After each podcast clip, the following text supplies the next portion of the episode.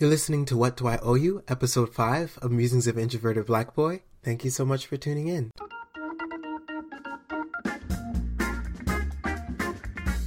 Musings of an Introverted Black Boy is a weekly short form podcast series dedicated to exploring themes of love, identity, politics, race, social justice, and the 21st century coming of age experience. New episodes will be released every Sunday, and each one will more or less focus on one of these topics. Now, I should be honest with you, there are no other co hosts, there are no special guests lined up for the weeks to come. This is a very intimate podcast, it's just me and you. But through each week's episode, it is my hope that we together can begin to uncover and embrace the common truths that lie at the heart of our individual experiences. So, I hope you'll join in.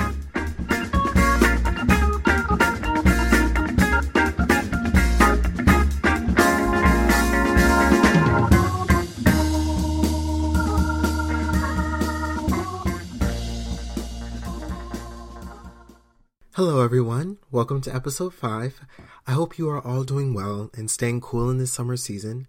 As I always say, if you're tuning in for the first time, welcome. And if you are a repeat listener, welcome back.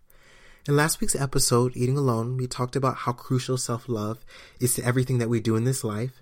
If you haven't checked it out, I highly encourage you to give it a listen if you have a chance. But for today's episode, I actually want to talk about a tweet I saw a couple weeks ago. Now, I don't know the person who wrote this tweet personally, but I've seen screenshots of it on my newsfeed on both Facebook and Twitter, and it has struck a chord with me each time I've seen it, and not necessarily in the most positive way. For some reason, every time I see it, something about its message just leaves me slightly unsettled. The tweet says, and I quote, It took me two months to swallow this one, but people are allowed to decide they want nothing to do with you. Literally, no one owes you a damn thing not even an explanation. When I decided to talk about this tweet for today's episode, I started thinking about why I find it troubling. And I just want to preface what I'm about to say with the fact that I'm using I statements. This is how the tweet makes me feel. But for me, the message that this tweet is conveying is lacking something. It's failing to account for this thing that I have found to be so crucial and vital, especially in the world we're living in today. And that thing is grace. For me, this tweet is missing grace. Now, before I even explain this further, I want to make it clear that I would never encourage someone to stay in an abusive or toxic relationship under any circumstances. If someone is abusing you physically, emotionally, or mentally, do whatever you can to get free from that. Don't feel obligated to stay or try to explain the abuse away. You have the right to get up, walk away, and not look back. I want that to be absolutely clear. Now, having said that though, when I read this tweet, something about the wording of it leads me to believe that it isn't really speaking to the dynamics of abusive relationships. In my opinion, this tweet is speaking to people who are in regular, non abusive relationships with other humans. And is basically saying that people you are friends with and have connections to are allowed to just walk away. They don't owe you anything. They don't have to explain. They don't have to tell you why. They can just decide that they're done and walk away. This is the message that I take issue with. I know friendships and relationships can be complicated. Because we are flawed, imperfect beings, there are times when our imperfections are going to brush up against the imperfections of those we're in community with. And things get messy. Feelings get hurt, intentions are misinterpreted, judgments are made, and apologies are needed. This is an inescapable, incontrovertible facet of the condition of the human relationship experience. We hurt people both in intentional and unintentional ways, and people hurt us. Recognizing this truth, however, I think one of the things we should always do is give people the opportunity and space for redemption. Give them the chance to do better. And our commitment to doing this should be rooted in our understanding that the opportunities for rehabilitation we provide to others when they hurt or fail, fail us are the very same opportunities we will find ourselves in want of, in need of, when we fail. The tweet is right in a sense. We are allowed to decide we want nothing to do with someone. But before we decide to walk away, I think we should always give people the chance to be better. And I also think we should do our own introspective work and think about the ways that we may be causing hurt as well. I know that we often like to think that when we fall out with our friends or have a huge argument with a family member or a loved one or a significant other, we're completely innocent, but most of the time we're not. There's something we could have said or not said, something we could have done or not done. There are always two sides to a story, and more often than not, when there's a rift in a relationship, harm has been caused on both sides. I know that's a hard pill to swallow. We always want to be the blameless one, the one who did no wrong. But that's not the case most of the time. We fail too. We cause harm too. After all, we're human just like everyone else.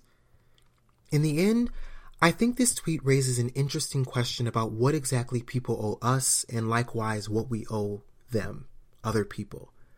According to this tweet, people don't owe us anything. That's a very provocative idea that we could definitely interrogate further. But to be honest with you, I have no interest in talking about relationships using monetary transactional terms like owe. I'm not completely sure that talking about human connections and bonds in this way is all that productive or valuable in the long run. So I'm not going to do it. Instead of talking about what we do and do not owe people or owe each other, I simply want to talk about what is good to do. You see, there are many things we don't have to do in this life. We don't have to say hello to people when we enter a room. We don't have to help someone pick up their fallen papers off the ground. We don't have to smile at the baby smiling at us in the grocery store. We don't have to do any of these things, and yet we do them. Why is that? Because they are simply good to do. And it's good to do something good simply because it's good. Not because you have to or because you're getting something out of it, but simply because it's good to do. That's it. When it comes to giving people the space and opportunity to do and be better, or having an honest conversation with them about why we want the relationship to end, we don't necessarily have to do these things. But at the end of the day, they are good to do. Extending grace is good to do. Showing mercy is good to do. Giving people second and even third chances is good to do. Now, I know that sometimes relationships just don't work out. Sometimes you give people second chances and third chances and they fail you again and again. Sometimes ending a relationship is the best thing to do. But I don't think we should get in the habit of just walking away from people unannounced and unexplained. I fear that if we do this, if we cultivate a culture where we don't owe anyone anything and we can walk away from relationships without explanation, we risk creating a world that is lacking in grace and deficient in mercy. Now, some may say that if we're always kind and gracious and merciful, we put ourselves at high risk of getting hurt or played or taken advantage of. I'm going to be honest with you, that's probably true. There are people in the world who take the grace that others extend to them for granted. There are people who have no desire to be better people, no desire to be redeemed. When you're dealing with these types of people, you can get hurt. And there will be a point where you are going to have to stop extending grace to them and just let them go. But in spite of all of that, I still think that grace is the best option. If we have to choose between being gracious to a fault or being the type of people who are entirely comfortable walking away from people without explanation when things are rough, I think we should choose the former every time. In the end, I'm not sure exactly what we owe people and what they owe us, but what I do know is that extending grace to other people is good to do. It's not always our first reaction, it's not always expedient, and my God, it's not always easy to do but it's good. And as far as I'm concerned, that's all the justification we need to do it.